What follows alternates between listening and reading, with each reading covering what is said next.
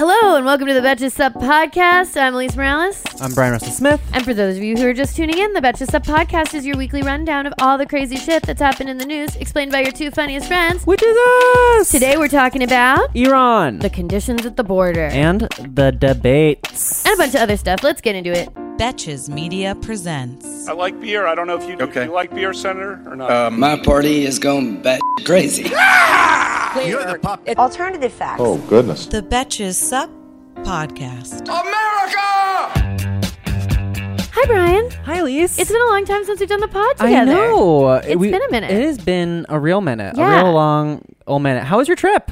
It was great. It was so great. You were. You so were much fun. I was in New Orleans. We talked about it last pod. Um, to Oh, anyone sorry. who DM'd me to see my photo of a ghost, it is now in my highlights Hmm. on my New Orleans story highlights. You can see the picture of the ghost. It's there permanently. It will be there forever. My question is: Was it raining? No, So it that, wasn't raining. I was like, time. oh, that just looks like a flash of rain coming No. through her. it wasn't raining. Oh, wow. It was dry. It's a real ghost. Dry. It's a real ghost. Okay, but enough about my ghost. Bryan, Mhm. what has been getting you through this week in Trump's America? Well, we are not at war with Iran. We are not, and that is good. and that is good. That is getting me through. so last week, the White House claimed that the Iranians caused explosions of two ships in a crucial oil transport area. Mm-hmm. Um, what also has happened is we know for you guys talked about, a little bit about this last episode. Yes. Um, we also know that Iran shot down an unmanned drone. Yes. Um, that they claim was flying over Iranian airspace. We claim it was over international waters. Yes. Fun thing about this is that Trump was like, you know, thank God that there was no one in that unmanned drone because this would be a completely different story. It's like there are never people Yeah, in an unmanned drones. You fucking idiot. Um, anyways, so Iran has also announced that it was days away from exceeding its uranium stockpile limits, um, which was determined by the Iran nuclear deal, which we have since left. Yes. And so, in response to all this aggression, the administration planned retaliatory retaliatory strikes. Um, ships were reportedly ready to go. Planes were in the air, preparing to strike Iranian military sites. But then Trump called it off. So Mm-hmm. the president he said that he called out the strikes because, like, I think he said it was like ten minutes before they were set to. If he was set to give the order, because he asked how many people would be killed, and they said about 150 people would be killed. Mm-hmm. I feel like this is something that you probably should have asked before you put all your ducks in a row. Yeah, I do love the idea that's like, wait, hold on. One last thing. We're about to bomb them. How many people would die? Like that that's like the final question. yeah. He's like, oh, you know, at just an afterthought, how many people are gonna die? Yeah, he just Oh, shit. You know what? Let's put a pause. I am glad that this didn't happen. Yeah. Like I agree that that is Mm-hmm. good. hmm Trump said that he didn't feel that this was a proportionate response since none of Iran's recent actions have resulted in any deaths. This honestly, it's interesting because in the last podcast, Sami and I were kind of talking about, you know, some of the stuff that you outlined at the Mm-hmm. beginning. And Sami was saying, like, she was like, I don't think that he actually wants to go to war. Like, I think he's too scared to do it. And Mm-hmm. this did kind of, it kind of underscored that point a little bit that, like, he, I do feel like, and this is, again, something we were talking about a little bit last time, but like, I do feel like he does even in his addled state, Mm-hmm. understand that like going to war with fucking Iran Mm-hmm. is a big deal. Yeah. That I think he I think he can conceptualize the end of the world. Yeah. And I think more than that, in his own selfishness, I think in his lifetime he has seen the Vietnam War turn on the president who was considered responsible for it, Johnson. He saw like the Iraq War tor- turn on George W. Bush. Like I think he also, in his addled, bizarre mind, conceptualizes that like, oh, if this, if this turns like bad against me, I will like I will be voted out of office and we Mm-hmm. will lose badly. And like if I do this before the fucking election and people don't want us to go to war with Iran, which I don't think there's any appetite among Yeah. the American people for a war No. with Iran in any way, shape, or form. How is that going to help our healthcare? How is it going to lower our taxes? You know? No, because that was another thing we were talking about last time. Is like with the war in Iraq, there was this like they had this like thing of 9-11 that they could like put out there, and there was Mm-hmm. all this national pain that had nowhere to go, and like they were able to actually drum up support from the American people for a war in Iraq. We didn't actually. They told us lies, but like, yeah. but, well, it's like a few months ago. It was Venezuela. Yes. We were like, oh, we're about to go to war with Venezuela. We're about to have a war. There's about we're about to be in Venezuela. Um, and it just seems like they're just like John Bolton. Thank God is not being has not proven himself capable of doing the stuff that he's been wanting Yes. to do. Um, John Bolton wants to go to war so fucking he bad. is, like has such a boner for war right now. It's crazy because yeah, you're. I wasn't even thinking about that, but yeah, it's like a month ago. This guy's like trying to send troops to Venezuela, Mm-hmm. Yeah. which no one, there's no appetite in the American people for that no, either. because you know these people they hire contractors who to for their friends to make millions off Yeah. of the U.S. government, which I'm sure that they will eventually reap the benefits of. Yes. Um, we're kind of even seeing that. We'll get to it, but on the border, it's like you know you appoint someone to like you you you someone donates to your campaign. You tell them that they're in charge of building the cages that the children are going to live in. They make this much money, and then they don't. Th- they donate this much to your campaign. Mm-hmm. Yeah. and that's kind You of can- what's happening there. I mean, remember like back in the day, again, back to Iraq war stuff, Dick Cheney was like fucking on the border in charge. Of, he had some major position in Halliburton, and then Mm-hmm. Halliburton is like building all the fucking prisons or whatever in Iraq. Like, like these things, we've seen them Yeah. happen before, but it did. I, I'm, I'm glad that Trump called this. I'm glad Yeah. he did. Well, I'm it. just I'm, I'm also just so think like in 2003 we did not have like social media the way we do now. We didn't have the internet the, like the same access to the internet. And I think a big part of us not going to war with Iran is that we can see our other elected officials and you know the leaders in Britain being like, "What the fuck is this? Yeah. we you guys are need to de-escalate the situation. You are overreacting. Calm the fuck down."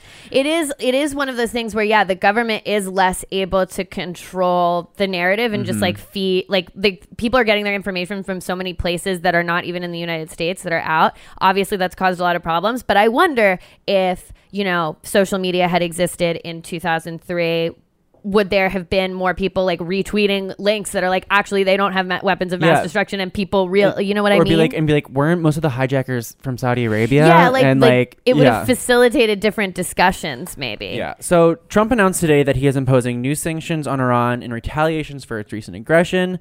Um, it's a lot of it is, is targeting their financial instruments, and they actually even singled out the supreme leader. Um, I'm not going to attempt to say his name because I haven't practiced it. Um, and it also blocks them from using United States financial systems or having access to any assets in the United States. We also carried out cyber attacks, though Iran says they did not work. Yeah. um I yeah. think I up? think it's Ayatollah Khamenei. Oh, great. Just so you know. Thank you. just I, so that we can I used to know how to say Mahmoud Mejene. Ahmadinejad. Abdu. Uh, See, I used to know how to say it. Ahmadinejad. Khamenei is like the supreme leader, and then. Ugh, I don't want to speak out of turn. I believe they have like a president that's below the supreme leader, Oh, or a president or prime minister type figure. But the supreme leader is like a religious and Mm-hmm. like the supreme leader, and then the other person is like an elected person. Similar to how we have Beyonce. Yes, and then there's the president. And then there's the president. Exactly. Um, the administration also moved to cut off all revenues from Iranian oil exports, uh, which is basically the lifeblood of the nation's economy. Yep. Well, um, But yeah, we're not. We're war. not at war and that and that is a bright spot to all of this and i really hope that we don't go i don't i actually don't think that he wants to Yeah. i fear that he is an impressionable person i fear he's a rash person an angry person i think he can, can be convinced of a lot of things but i actually do genuinely feel that he doesn't want to get into that I wonder if he's like, oh man, I won't be able to launch my network if we go to war after the presidency. I do think it's to war with probably primarily selfish. He's like, I don't feel like I can actually control that because Mm-hmm. he wants to do things that he can control the narrative of, that he Mm-hmm. can like take back and like he loves to he loves to have a negotiation where he walks away from the table. If you fucking bomb iran you can't walk away from the table. Like Yeah. that's not going to happen mm-hmm. he likes to threaten things and not do them. We've seen it. I mean we're about to talk about another instance of it at the border but like that's his whole thing is to be like i'm going to do sanctions. Actually i'm not. I'm going to do this. Actually i'm not. Once you actually take the step to like send troops to iran that's done Yeah. that is done now. And whatever happens after like you it's not undoable. Yeah. and so that's my take. Um, Alise, yes. What is getting you through this week in Trump's America? okay this is actually a genuinely happy thing. Like it doesn't have a dark horrible side scary side to it. Um a democrat uh, her name. She's the Maine House Speaker, Sara Gideon, announced that she is running a challenge to Susan Collins in Maine. Boo! Boo! Boo! Boo! Um, Gideon has joined two other Democrats in their quest to unseat Collins, but it seems like Gideon is the one who's like shaken up a lot of you know ideas. And just as a reminder, Susan Collins has long touted herself as sort of this like moderate Republican. She always said that she was like a pro-life Republican or that she protected a woman's right to choose, et cetera, et cetera. But then she voted to confirm Brett Kavanaugh. And not only did she vote to confirm Brett Kavanaugh, but do you remember she did that insane press conference where like mm-hmm. she made everybody wait till the last second. It was all about her. Then she's uh-huh. like, I'm gonna do a press conference on the House floor, like literally where they do like the fucking State of the Union. Yeah. she comes out. She like she's she won't tell anybody how she's voting. And then she comes out and gives a 45 minute long speech. And in the first five minutes you can tell that she's voting to confirm kavanaugh. But she just go she goes off for 45 minutes about process and civility and all this shit. And i just remember being like you motherfucker I know. so We thought that she would be the one to save us because, you know, she didn't want to strip healthcare from people. yeah she was part Um, of yeah it was her and murkowski and McCain. mccain who voted against stripping healthcare. So everyone was like, yay. And now it's like, fuck. You think you we thought we thought she might be cool, but she turned out not to be cool, and now we have Brett Kavanaugh on the court. Mm-hmm. So great. Um, but yeah, I mean, I remember as soon as that happened, my immediate thought, as soon as her crazy press conference was done, was I was like, someone has to run against her, Mm-hmm. and I feel like I think Maine did flip blue in the last election. I think a lot of I think what got her elected was this idea that she's a moderate Republican. She's shown many times that you know she actually doesn't protect a lot of the ideals that she was elected to protect. Mm-hmm. And there's a lot of anti-Trump sentiment just in general. So I feel like she's super duper Yeah, vulnerable. and I may be wrong, but I do believe that Maine just elected a Democratic governor. I think so. Yeah. Yes. Um, we'll fact check that and take it out if it's wrong. yeah. If you heard it, we fact checked it and it was right. Okay. Uh, so honestly, that just makes me really excited. I feel like I keep forgetting that 2020 isn't just about the presidential election. It's also about other House races. It's also about vulnerable fucking senators. Because last time the Senate elections were so stacked against us, it was all all the people who were vulnerable, but Democrats. But now. I mean, taking the Senate would be really hard, but now there are some vulnerable It's- Republicans that we can pick off. It's more plausible. and we've got Um, fucking Roy Moore running again know, in it's amazing. Alabama. I hope he gets the nomination. I know. I Um, know. I mean, the GOP is going to do everything that they can to make sure he doesn't become the Republican Yeah. nominee, but I feel like they did last time too. Yeah. Well, I feel like I heard them like being like Jeff Sessions. Go. That is that is what I've heard is that they want Jeff Sessions to come Um, back and run again. But you know, we have Lindsey Graham in South Carolina. He has a really good challenger. Mm-hmm. Yes. Um, Mitch McConnell. Colorado, 2020 is Yeah. a real Senate seat we're really looking to pick yes, up. Yes, that's one that like actually Democrats really could pick up. So if you're a listener in Colorado, Mm-hmm. Yeah. yeah, My thing is, I feel like everyone should pick a race from the House, the Senate, and the president to donate to and root for. Yes. Even if you're not in that state. So I'm doing the, I'm doing I'm supporting South Carolina's Democratic nominee. yeah, because fuck Lindsey Graham. Fuck Lindsey Graham. That's interesting. I think that's a really fun idea. I'm going to do the same thing. Yeah. I'll have to decide. But I mean, Susan Collins in Maine might be a big one for me. Mm-hmm. That's another one we could flip. Yeah.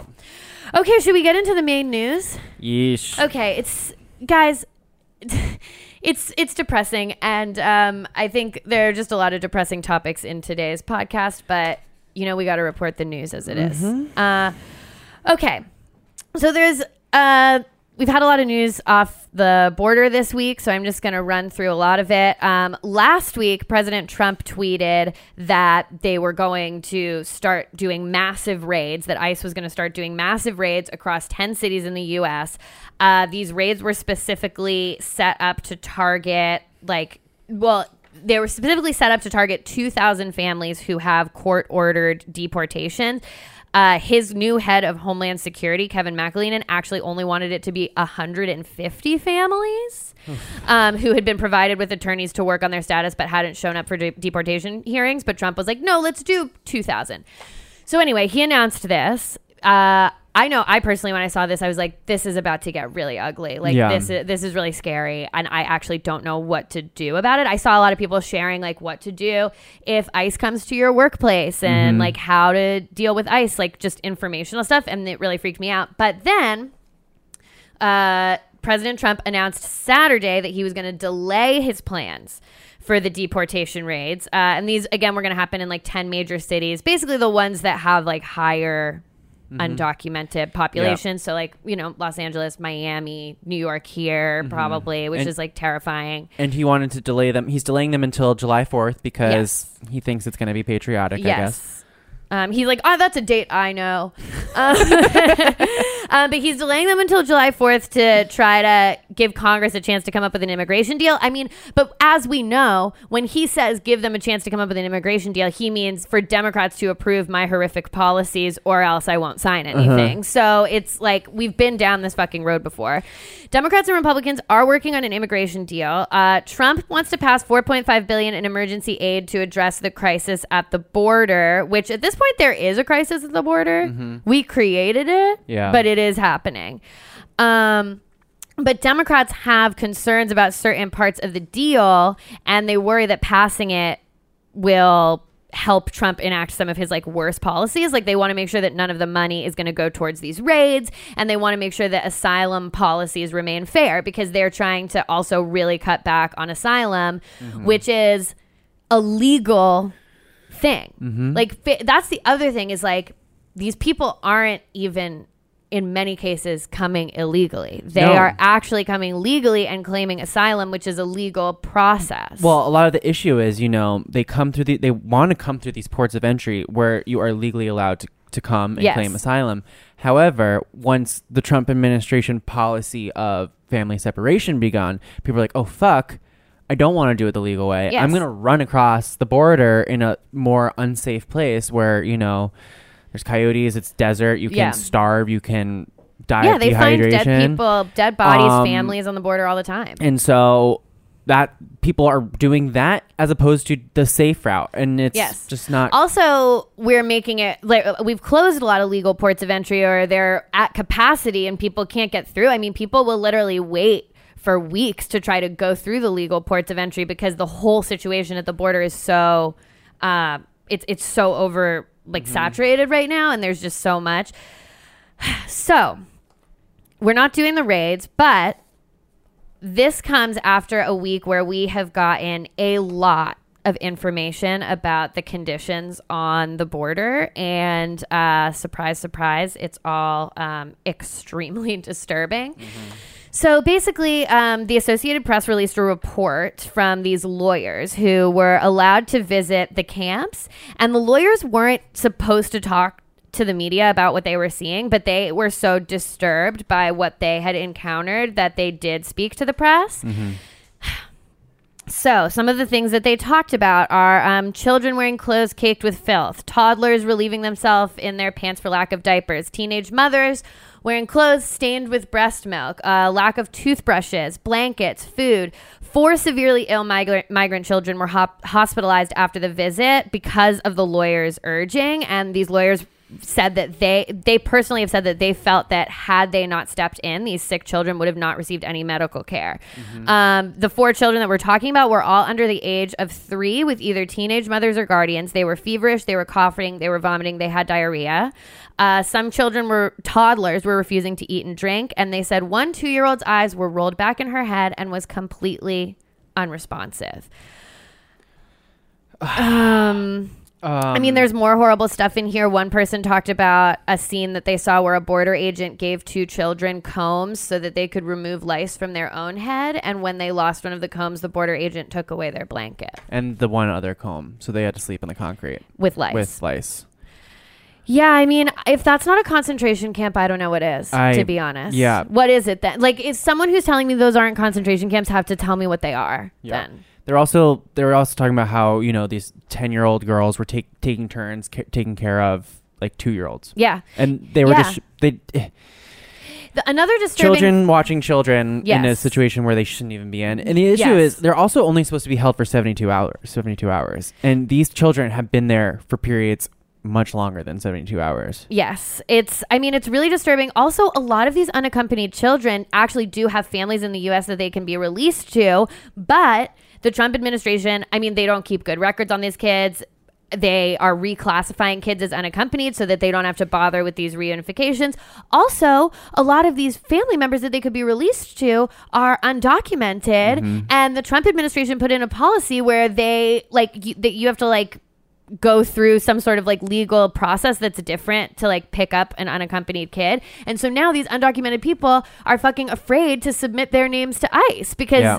Of course, I mean, seeing how this administration has treated people, of course they would use those kind of records to target families. Of fucking course they would.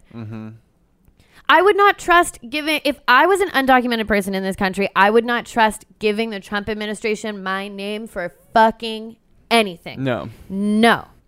Did you see that um like Twitter video that went viral about how there was the Trump administration lawyer arguing how Yes. sleep soap and toothbrushes weren't necessary to provide a safe and healthy environment. Yes, and, And- this is the same woman who uh, had asked to delay reunifications when a judge was like, "We need to like get these reunifications done faster." She asked to delay them because she had to dog sit. I'm looking up her name right now. Um, and also I saw that one of the judges that she was explaining this to Mm-hmm. was a Japanese man who had been in an internment camp when he was Really? younger. hmm Oh, And how do you justify soap, sleep, and toothbrushes as not being a necessity to a safe living and safe and healthy living environment? I Um, did, like because you're a monster. Like you're- there's you're like, a monster. There's literally I I want to see like you always try and put yourself in other people's shoes, yes. and I I'm sure they're tacky and ugly, and I wouldn't want to be in them anyways. But I just truly cannot understand being where a she- person who would sit, Yeah. stand up and say that. And I have found her name so that we know who this person is. Her name is Sarah Fabian, and she is a lawyer for the U.S. Department of Justice. Yeah. And she cares more about a dog than human babies. It's not even her own dog. Not even her own dog, just her friend's dog. And hey, I care about my friend's dog. Like, Yeah. I don't want anything bad to happen to my friend's dog. That's true. Mm-hmm. But I, I will say that I care more about human babies. This is 100% going to be one of those things that we look back at and be like, what the fuck was wrong with this country? I, I keep thinking about it that I'm like, I mean, these are the reports that we're getting now. Yeah. When it's really hard to find information, no one's allowed to talk, da da da. Let's think 50 years down the line when people are actually going to be speaking in detail about what actually fucking went on here. The Our, fucking we're going to have to answer for it. the facility where the lawyers went to visit had prior knowledge of their visit for 3 weeks. They had 3 weeks to get that To place in- clean to it clean it up. up and get into shape and that is what they presented. It is insane. That's imagine insane. imagine what it looked like 3 weeks before that, you know? Right? Like, this is the version where they were like, okay, well, we know lawyers are coming, so this is what we need to do. So, obviously, all of this is really horrifying. It's heartbreaking. It's terrifying. It feels like one of those problems where it's like, what do. What do you do? Um, Yeah. One organization that is doing a lot of really, really good work on the border is RAICES. That's R A I C E S. Uh, they're the Refugee and Immigration Center for Education and Legal Services in Texas, and they provide legal help to Im- immigrant families and children. So they basically help legally get people out of these fucking facilities, which is kind of the best we can do other than voting for people who are gonna stop this Yeah. and making sure that we talk about it and that we're educated about it and that we spread as much information as possible so um yeah terrible I this is like a just a tangent I've gone on I, in my own head. I wonder, you know how they're now saying that Texas is turning into a purple state Yes. in that it's a swing state. Mhm. Do you think that there perhaps is some thought process to we don't want this to get the demographics of Texas to change even Oh. more drastically to Latino Yes. and make it even more hard for or harder for Republicans to win Texas? I absolutely think that I absolutely think that and I think that that's a major one of those unspoken concerns. I mean, I'm sure Trump will say it Yeah. like on mic in 2 days, but like Yeah. But I think one of the unspoken concerns is, oh, if we give all of these undocumented people a path to citizenship, who are they going to vote for? Yeah. Not probably us. The, probably people that didn't put them in cages. Yeah, so And, I mean and spoke up and said, it. "Where are the fucking Republican senators looking at this report who are tend to say they believe in God and all that fucking shit and can justify that with their religion or just being a human being. It's Yeah. insane. No one is saying anything. I like maybe maybe maybe this makes me a bleeding heart liberal, but I think that I want my country to be one that treats even its prisoners who have actually committed heinous crimes with a mm-hmm. level of dignity and Yeah. respect. And these are people, these are, first of all, innocent children. Mm-hmm. Second of all, people who at best committed misdemeanor illegal entry. Mm-hmm. At best, but most of them sought asylum, so they actually didn't s- commit a crime. And like, they are being held in conditions that I don't think are suitable for someone who is the worst criminal that we have in our society. We because would- I want my country to be better than that. We wouldn't we wouldn't put our pets in these conditions. exactly. We you would- wouldn't. You would give your fucking dog a blanket. Would you make your dog sleep eh, with uh, fi- 50 other dogs Yes. on a concrete floor without anything? No. Yes. Would you make a dog? g- Would you give the dog a comb and make it get the other dog's lice? Like, no. These are it's- little kids. They can't fucking do this stuff. They're babies. Literal babies. I don't know how to get lice out of someone's fucking head. no. Like, I, I, you know, I would, Google it I would if I had spread to. Exactly. I would like. I would figure it out if I had to. But these are babies. Babies. Truly, It's horrible. Truly horrifying. It's horrible stuff. Um, so let's talk a little bit about one of the ways we can get out of this mess, which is the 2020 election. yeah. Okay. So this is the week of the first Democratic debates. Yes. Wow. By the next time you hear us, w- one of them will have happened, Yeah. and the other one will be happening that night. Yes. Yes. So the one that's happening Wednesday night, night one, is will take place. Um, I think everything is it's in Miami. I think they're both in Miami. Yeah. Actually. Um, night one is Elizabeth Warren, Beto O'Rourke, Cory Booker, Amy Klobuchar, Jay, uh, Washington Governor Jay Inslee, Julian Castro, Tulsi Gabbard, Bill De Blasio, lol. Um, Tim Ryan and John Delaney. Um, what's interesting is that of the five frontrunners, Warren is the only one in night one. Yeah, that's interesting. Um, and then night two, you see you have Joe Biden, Bernie Sanders, Kamala Harris, Pete Buttigieg, Kirsten Gillibrand, Michael Bennet from Colorado, who I actually do enjoy, um, Governor John Hickenlooper, California Rep Eric Swalwell, Andrew Yang, and Marianne Williamson, aka Oprah's Spiritual guide- advisor. or advisor. yeah. Yeah, that is interesting that they separated Liz from everybody else. I mean, I do, I do, I, I think that yeah, they did try to choose them at random. I also do feel like they're going to wait to put Bernie and Elizabeth on that, the Yeah. la- because these are ratings things too. So they're like, Yeah. they're going to separate Um, Bernie and Liz. I feel until the end when it'll be a real smash. There's just going to be so many people on stage. I don't know how much like debating will take place, but I think that it will be a big like people will really introduce themselves and you can Yes. really start sizing them up like up against each other. yeah. Um That's what I think too. I think that this, honestly, as far, I think this is going to be less of a debate and more of a like, the moderator is like, topic, and then everyone says their thing about the topic, unless they have specific questions for a specific person. my concern is that the moderators are going to be bringing up Trump too much. I really hope they only ask them about policy. That I would- really yeah. don't want them to ask about the current administration. And only if they are, I want them to be able to phrase it in a way where they use it as context Yes. and then ask the question.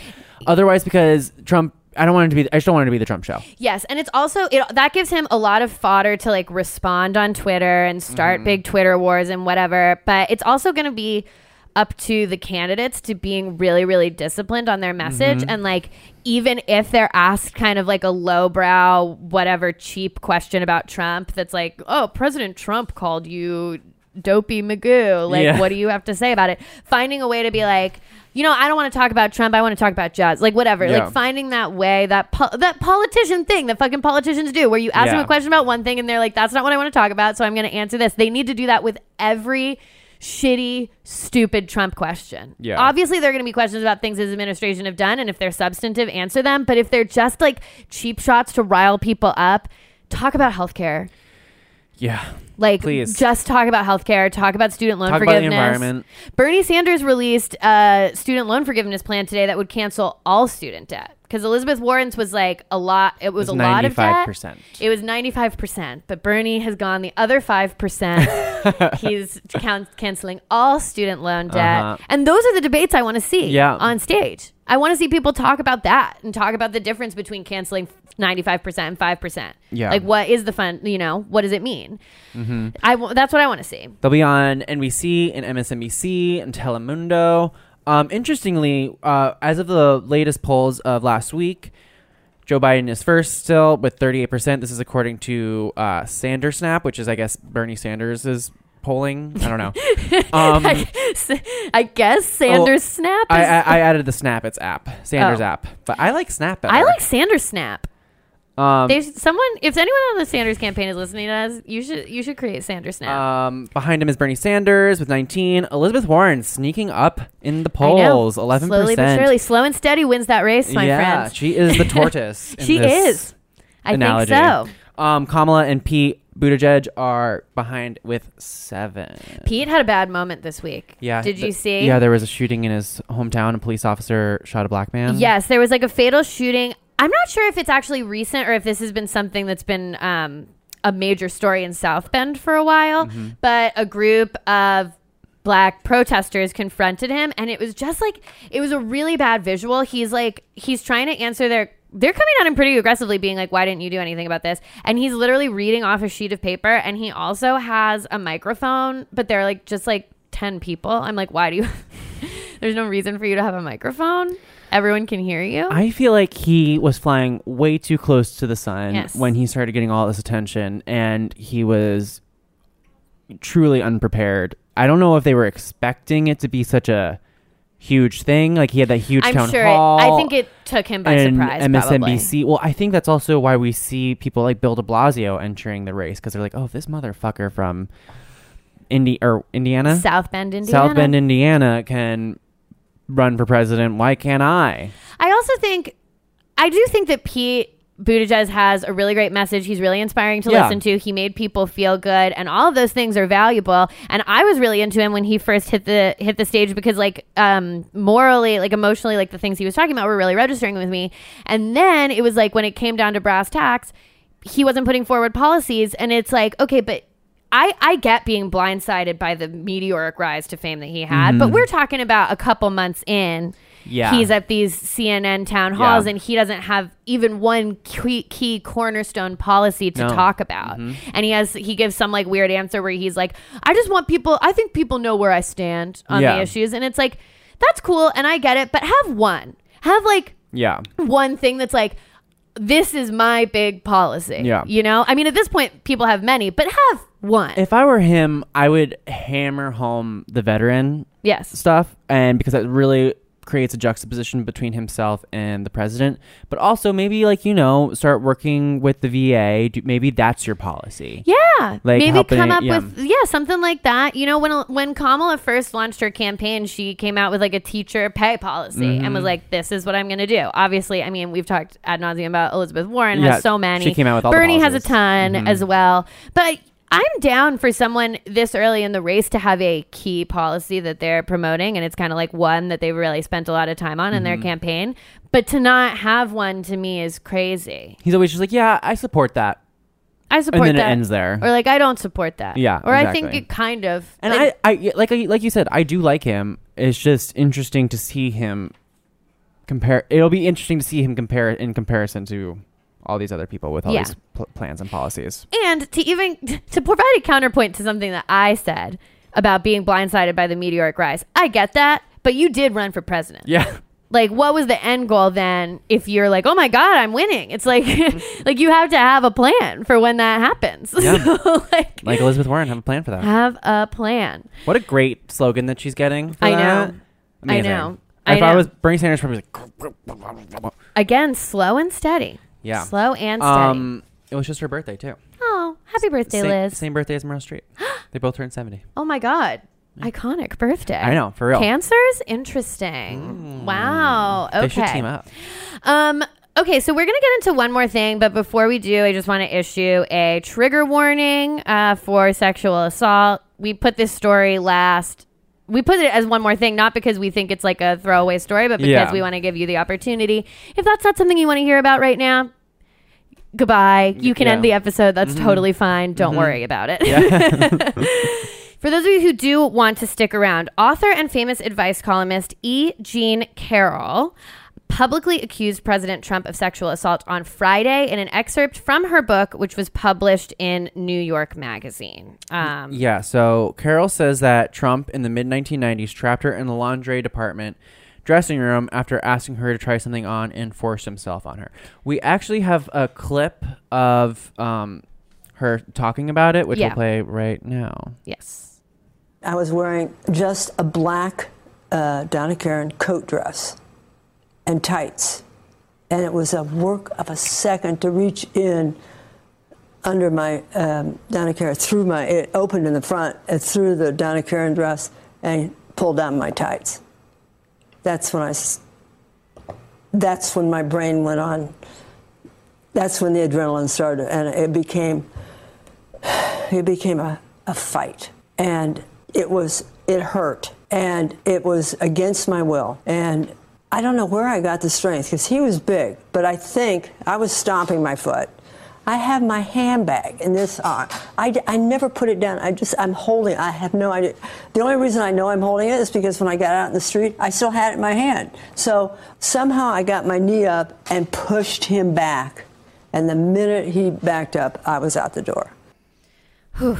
I mean, that's terrible. Yeah. That's horrible. Um, another detail from this that was like really moving and powerful. She talked about in the beginning of the clip that Donna Karan dress. She Mm-hmm. said that after this assault took place, she just threw the dress in the back of the closet. She never wore it again, but she wore it on the cover of New York Magazine Mm-hmm. again, which I just like.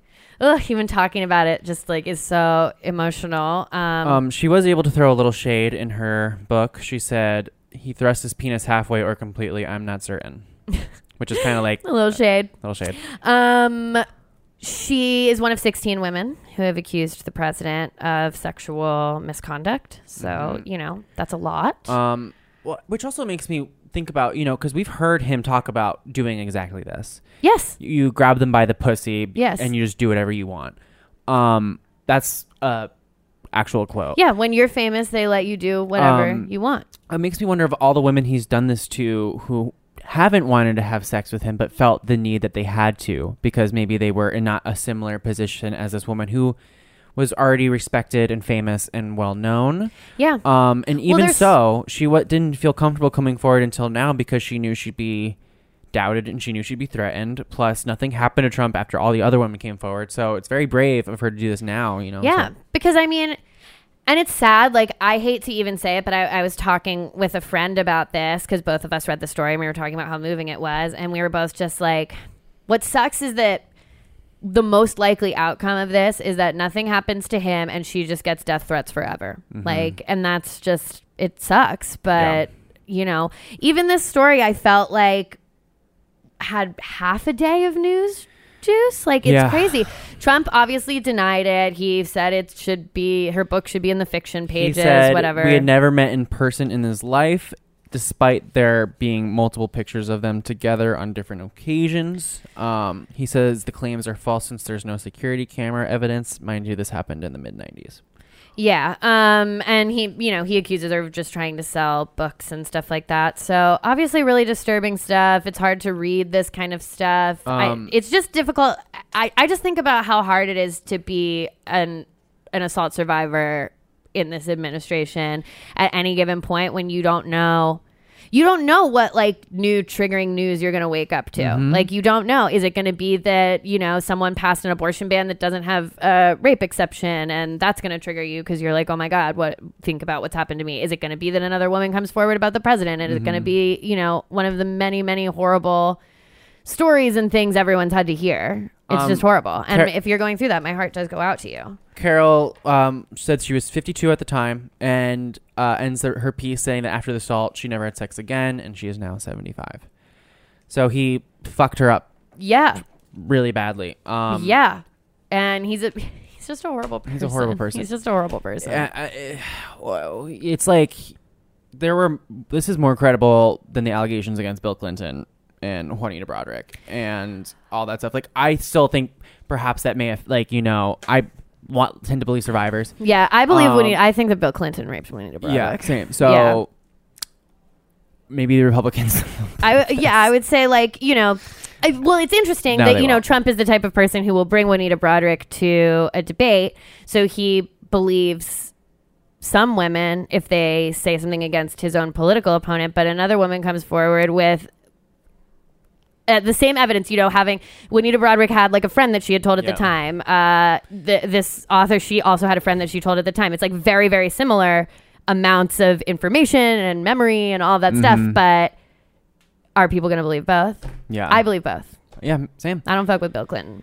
Um, it's almost like you people will believe you until you which political party you put the assailant on. Yes. Mm-hmm. Yeah, and it's it's really sad. It's really sad to see that. Because I wonder, you know, there was all these there's all these things happening with Joe Biden about him like inappropriately touching women, Yes. and it dominated the news cycle for like a week and a half, two weeks. Yes, about like I mean, Joe Biden's behavior was gross, but it's Yeah. significant. It's significantly lower on the Yeah. level of horrible than this. I'm not And- saying it wasn't gross. It was gross No, of but- course, yeah. I, I I know that's what you're saying. I just wanted to clarify for my uh like for my statement. Like I don't think what I don't think Yeah. Joe Biden being like creepy and weird is good, but it's definitely better than fucking this. But that's I'm just saying that the described. lasting power. I feel like if Yes. this if this was happening to any other Demo 2020 contender or you know literally anyone, literally anyone else in the public light. If someone came out with a story about like this, this exact story about Joe Biden, Uh huh. it would not have only been in the news for a day. No. And if they came out with this story about any, I feel like any 2020 candidate, Yeah. if someone came out with this exact story about them, it would be in the news. It would ruin their campaign. They would be done. It would be in every day. But because it's Donald Trump, and, we've become some desensitized desensitized to him sexually assaulting women.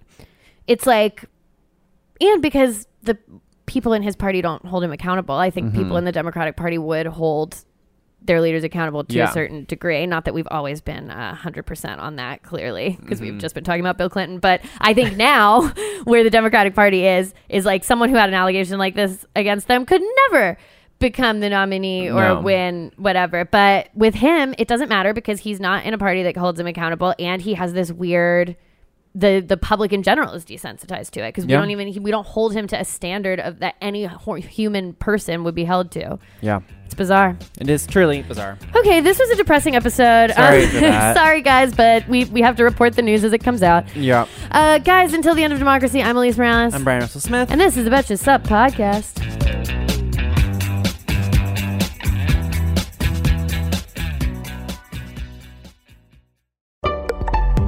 Betches.